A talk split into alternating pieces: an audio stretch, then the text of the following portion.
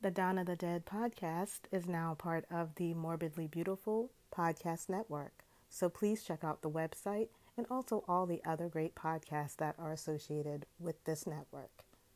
On to the show.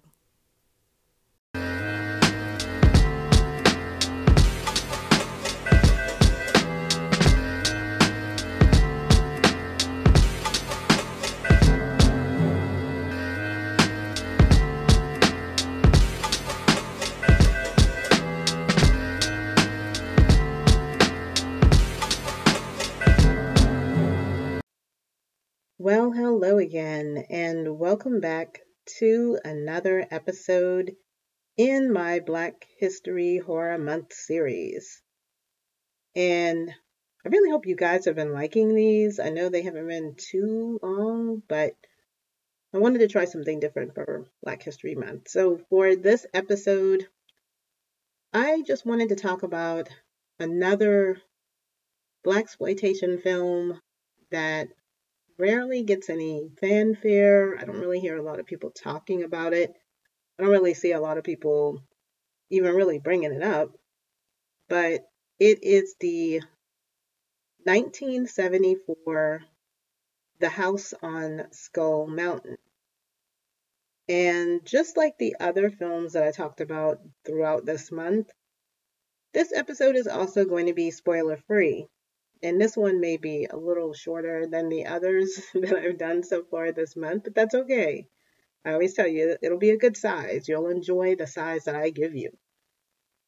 Now, for this one, it's a, a kind of a hodgepodge film for me. I do love it. And as I always say, it's not a fantastic film. Um, a lot of the Blaxploitation horror films are not the best ever. But I always want to talk about ones that I enjoy. So if it's an enjoyable film, then you'll probably hear it coming out of my mouth. That's just how I like to give it to you. Raw like the Wu Tang. No, I'm just kidding. Uh, so this one is going to be spoiler free, but I will, as usual, give you a brief opening about this one just to kind of give you an overall feel of what we're looking at going into this film. Now, it starts out with an elderly woman, uh, Pauline Christophe, who is pretty much, I wouldn't say knocking on death's door. She's probably got her hand on the handle about to open the door and go in. I know that sounds morbid, but she is really, really close to, to meeting her maker, you know? And her doctor uh, is advising the housemaid and the butler that her demise is imminent. Like it's you know, within a matter of a few minutes, probably. While she's on her deathbed, she gives her butler, Thomas, uh, some letters, and they are addressed to her last living relatives, her great grandchildren or great great grandchildren. I forgot how many greats were attached to Miss Christophe's uh, grandkids, but she wants them to come for the reading of her will because she knows she's 86. She's not going to be around when they arrive. We also get to see that there's, uh, I guess, kind of a premonition. There's, as always, in the 70s Blaxploitation films or any of the 70s films that have black people, there's always voodoo. So this one is heavily into the voodoo. Do that crazy voodoo that you do so well. Apparently, that's all we know how to do, but okay. I'm not gonna even go into that and and start getting on my soapbox about that. That's just gonna have to lay there. I'm, i probably will go into it a little later. If I can be honest with you, but she finally dies, and then we see that you know these letters have gone out, and the each of the great grandchildren or great great grand. I'm just gonna say grandchildren because I honestly don't remember how how many greats they were, if they were great great or just great grandchildren. So the grandkids show up, and we get introduced to each of them. And the very first one we see, and I'm laughing because the character is just so absurd. The very first one we see is uh, Philippe, who is played by Mike Evans. Mike Evans is pretty famously known as uh, playing Lionel Jefferson on the 70s sitcom The Jeffersons. He is, I don't want to say comic relief, but he really is kind of, I guess he's the the stereotype that was going around in the 70s. You know, he's very, uh, I don't want to say jive, but that's the only thing that comes to mind. You know, he's just so outlandish and, you know, over the top. He's and he's very boorish and just gross, like ugh, gross. so then we also get to see uh, Harriet Johnson, who's played by uh, Xernona Clayton, and I think this is her only film credit. Uh, to my knowledge, I didn't find any other film credits for her.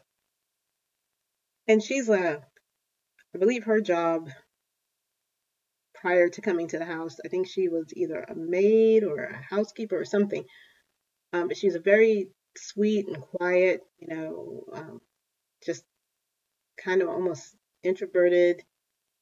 And we also uh, get to see that they have another relative, uh, cousin Andrew, Dr. Andrew Cunningham, who is a white guy.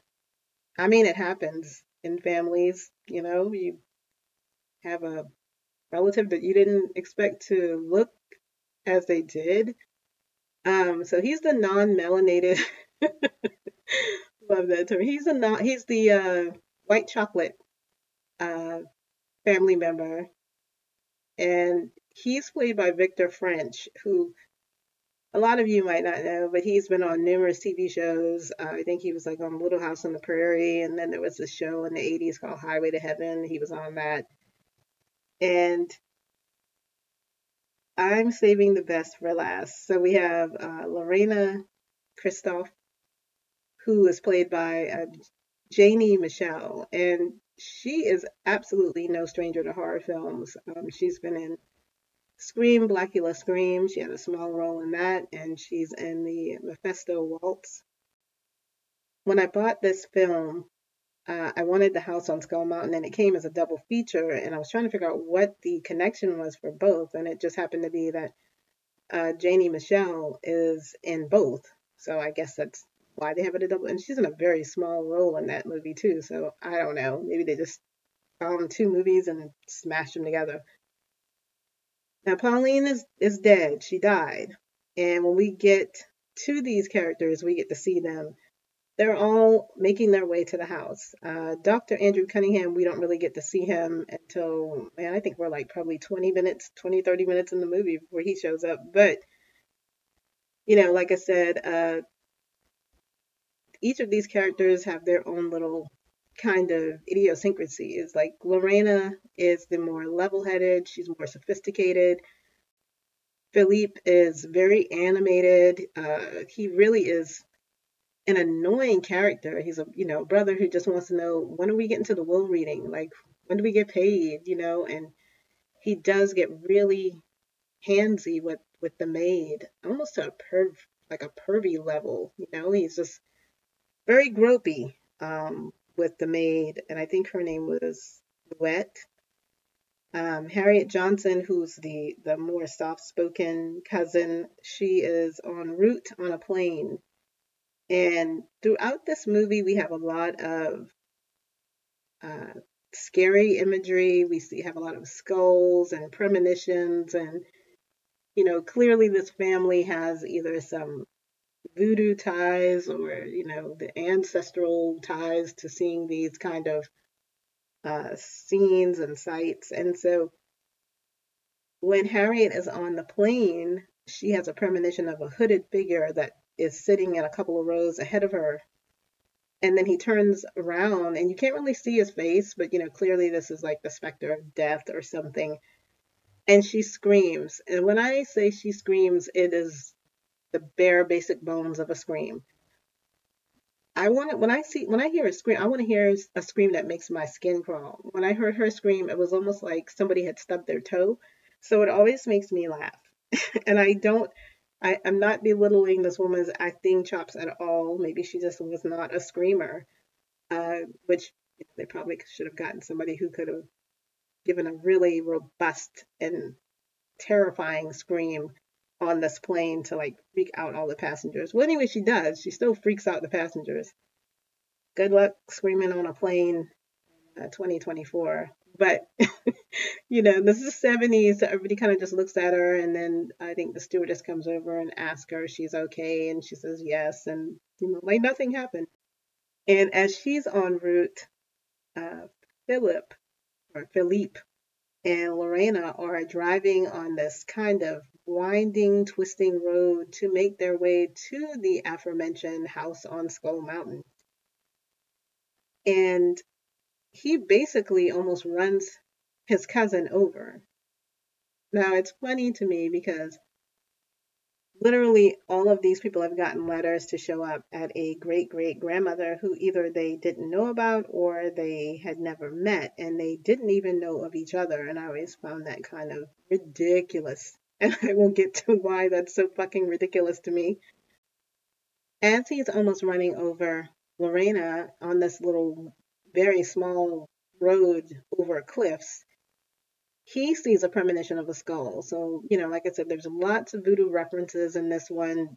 You know, voodoo was a big plot for a lot of 70s films. Even a James Bond film, you know, Live and Let Die, was filled with voodoo. It always makes my eyes go in the back of my head, but that's okay. I, I will enjoy it for what it is. So, when we finally get around to the reading of the will, their cousin, Dr. Andrew Cunningham, I have to say that every time, he is not there. And since he's not there, the lawyer cannot read the will until the final relative shows up. And they kind of loudly protest, you know, hey, I can't stay here very long. How long do we have to wait? I've got to get back to work. You know, typical shit. We we were here, we're invited here, but uh, I got a job, fucko. I got to go back and pay my bills. So, because I don't know if she's leaving me anything at all. So I got to go. So he basically, the lawyer basically gives them the skinny and says, well, until he shows up, I'm going to ask you to remain here at least a week. All right. And if he doesn't show up in a week, we'll conclude the will reading at that time. And it sounds pretty cut and dry, right? Um, but the thing, once again, that always cracks me up about this film is that on my mother's side, there is a huge family. My dad has a, a pretty big family. My mom's side of the family is tremendously huge. And everyone has either met each other or known each other. You know, we, we have cookouts and family reunions. And so pretty much you know everybody, even if you don't spend a whole lot of time with them. You know that so and so is XYZ's son or daughter, or, you know, this is your aunt, whatever, whatever. These people literally had no clue that they existed. None. Absolutely none. So, of course, you have to forgive my laughter. Of course, when Dr. Cunningham shows up, he is white as the purest driven snow. And basically remarks that he drove down from Maine and he had a little trouble finding the house. Really? You had a little trouble finding the house? There was a scene earlier um, when they were driving up to the house where Lorena pulls her car over and she can see the road going up to the house. And the house literally is a matte painting, but it's a house on top of a mountain with a gigantic fucking skull carved in the side of the mountain. Sir, you had trouble finding that house? The house with a huge skull. Couldn't miss it. Could see it from miles away. But okay, I'm gonna let it go. So Philippe is uh, kind of really defensive as to how this guy is related to them, and even goes so far as to ask, who let the honky in the woodpile? As a kid, that totally went over my head. I didn't know what hunky meant. I didn't know what he meant by woodpile. When I got older, I was like, oh shit, that's pretty fucked up. But it's understandable he would have questions. I would be more, I would be questioning how do I not know any of these people that I'm allegedly related to. That's that would be my. How are we related again? Who's your mother? how come I've never met you know those those are the questions that pop into my mind you know so we find out that the good doctor is an anthropologist and actually he is probably more knowledgeable on the nature of voodoo than anybody sitting at this table sorry my voice cracked a little bit because I was trying not to to laugh again. So he is the most knowledgeable person. And it does stick in my craw when voodoo is brought up because Lorena herself states that Pauline was Catholic. And then we have Andrew having to mansplain, or in this case, white explain about just because she was Catholic, it doesn't rule out voodoo. And then he starts giving a whole explanation of it. And I know he is there to be an ally in the film, but he is the only reason it is not an entirely all black cast. And some moments with him just seem unnecessary. I don't know whether he was there just to make white people comfortable with going to see a movie that had a predominantly black cast. I don't think that that was the case. I don't know what the reasoning was. However, get off that soapbox because I will go off. His character is literally there just to be a literal white knight. I mean, he, he actually serves no purpose other than to be there to rescue Lorena. And we get a lot of scenes of characters having premonitions. Um, we get, you know, a lot of voodoo spells that we see being cast. Um, one of the family members, very early in the film, perishes in a freak accident. And we get to see our two main leads, uh, Lorena, who's played by um, Janee Michelle, and Andrew, played by Victor French we see them kind of going out on the town and the streets of Atlanta and sightseeing. And it's almost like a quasi incestuous type of dating. Like literally, we're waiting on the will reading, and somebody has died in the house. And not too long after this family member perishes in the house, you two are out here dating. Bro, what the actual fuck is going on? I cannot break this film down it really is one you have to watch. And I, it sounds like I'm belittling the movie or being kind of defensive, but I'm not. There are certain things that are just absurd. There are movies that I watch even now that I'm like, what the fuck? Why are we doing this? I'm curious as to who the audience this this was you know, like catered to. Clearly black people. I get that part. but were they also trying to entice white audiences to watch this film because I don't think a lot of it would really uh, translate or would even register them to care about what's going on. And it seems like it takes fucking forever to get to the actual will. I'm really sitting here thinking about it. I don't think they ever got to the will. I think it just played out and they kind of mentioned it. So even though I'm kind of dashing a little bit about this film, I still feel like it's one that deserves a watch from you. Um, even though I'm not breaking it down, it, it really comes across like, and I hate saying this, but it's like a black version of House on Haunted Hill. You know, you've got a group of people that don't really know each other and they're all invited to this house and then some weird fucking shit happens, you know?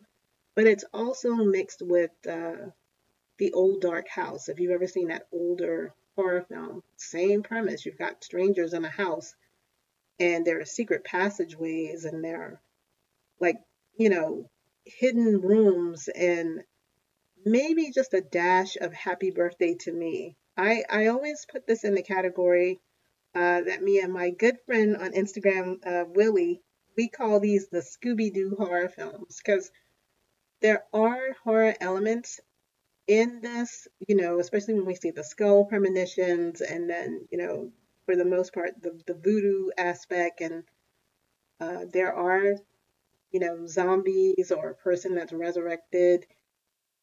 But for the most part, it plays like a horror who done it. It's really more of like a mystery, and then you're just trying to figure out what the fuck is going on and why are they doing this. Now, the two main characters, uh, Janee Michelle and Victor French, clearly they're bringing their A game, and and the other characters are well, they're they're acting very well with what they have. I do enjoy the two main character performances a lot. And the character Lorena, she also just has one of the best wardrobes in horror that I've ever seen. Like everything she wears, from her day wear to her nighttime gown. I mean, everything just looks really gorgeous on her. Plus, she's just a stunning woman. I mean, she truly is a, another one of these black actresses that I always feel should have been a bigger star, but for whatever reason, she just had these bit parts here and there. Uh, you know, she has classic Hollywood features and really beautiful eyes and you know she has a very captivating presence. But for whatever reason you know maybe these Blaxploitation movies just didn't know how to elevate these types of actresses. And black actresses really weren't getting elevated that much. Unless you were somebody like i don't know diahann carroll or diana ross when she started you know her foray into acting. You didn't really see a whole lot of really prominent black actresses, despite them having gorgeous features and being able to carry and, and you know, being able to carry and, and dish out these scenes, even in a movie as kind of trite as this. I mean, the dialogue is hokey. It is. I will not even try to defend that. There are a lot of flaws in this film but it still really is a very enjoyable Blaxploitation horror film, even in the most absurd moments. And there are a fucking lot of those in this one. I find even watching it on a mystery science theater level, I still would fuck with this movie. I still enjoy watching it. I think a big part of it is her. It's big part of it is Janee Michelle, but it's still a lot of fun, even when you figure out what's going on and, and you kind of get to the climax of the film. It still still kind of slaps. I'm not gonna lie to you. Now, is it the best Blaxploitation horror film? Fuck no. Is it hokey? Fuck yes. But is it worth a watch? Absolutely. Now, I am usually the biggest naysayer when it comes to remakes. However, I'm going to go back on my shit right now, so buckle in. I really feel like this could stand to have a really good upgrade.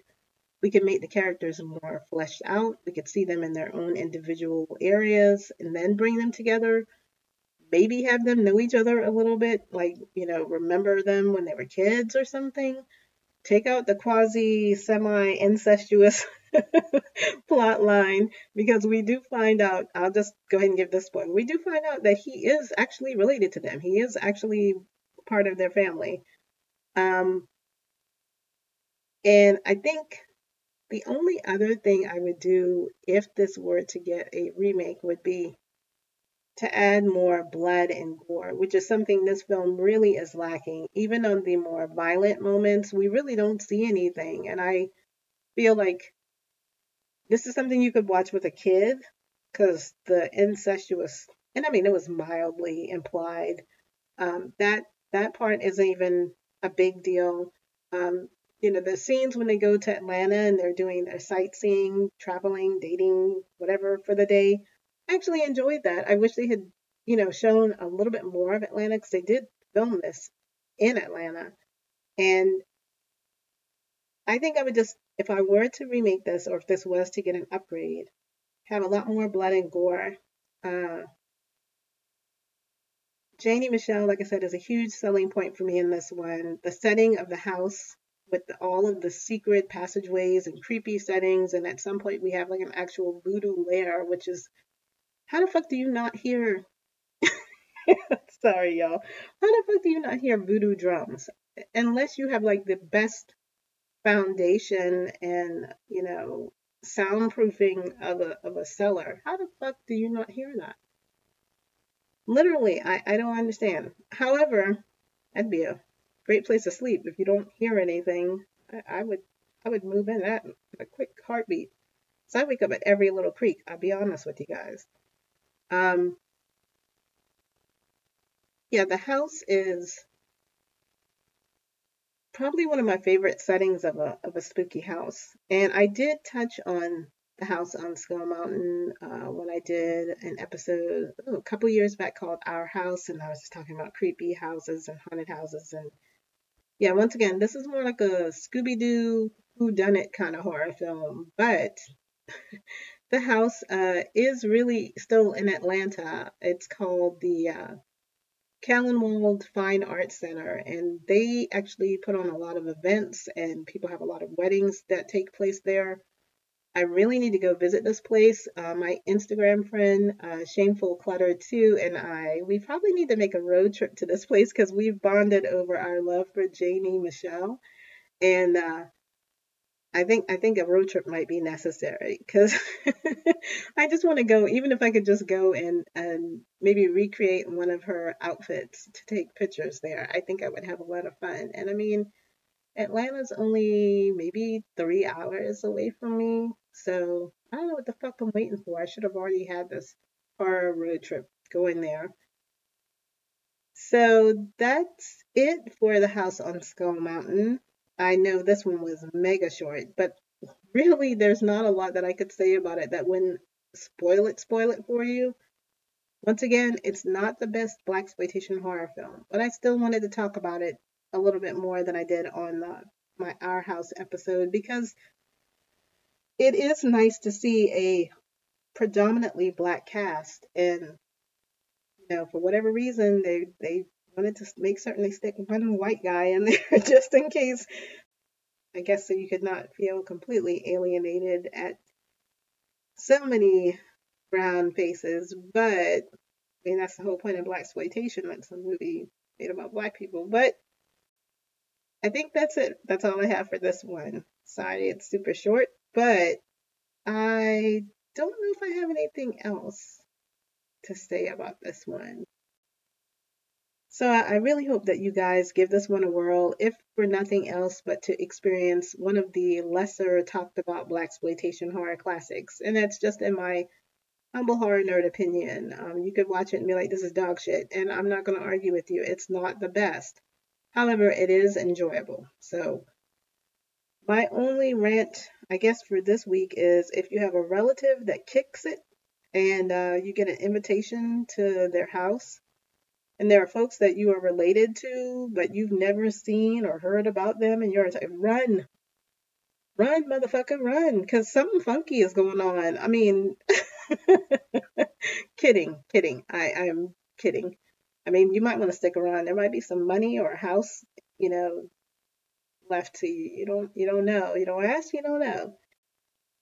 As always, I hope you guys are thriving and surviving. I felt like I didn't say that last episode. I didn't ask if you were thriving and surviving. So please make certain to thrive and survive. Um, and I've only got one more week of Black horror history episodes left. So, so keep your eyes peeled because I may ask in the Instaverse Instagram universe.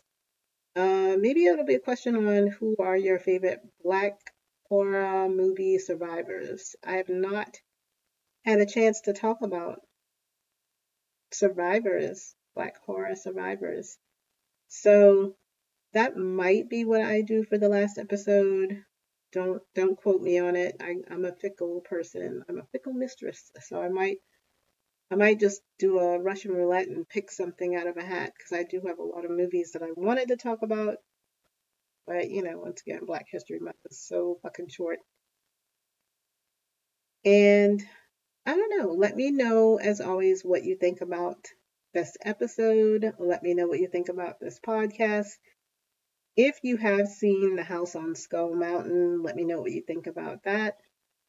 I definitely um, I'm having a lot of fun doing these just because I'm trying to pick the ones that people don't really talk about or that I don't see a whole lot of love about. But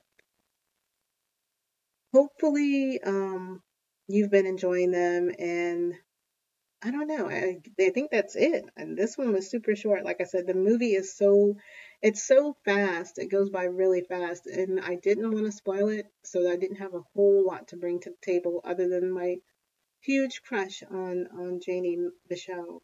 So that's pretty much it. And, you know, that she's gorgeous and she should have been a bigger star. That was it. That's, that's all I can say. I crushed too many people, but you guys already know that. So I guess I should just leave you guys with until next time, just listen out for my voice in the darkness, and I will talk to you then. Bye.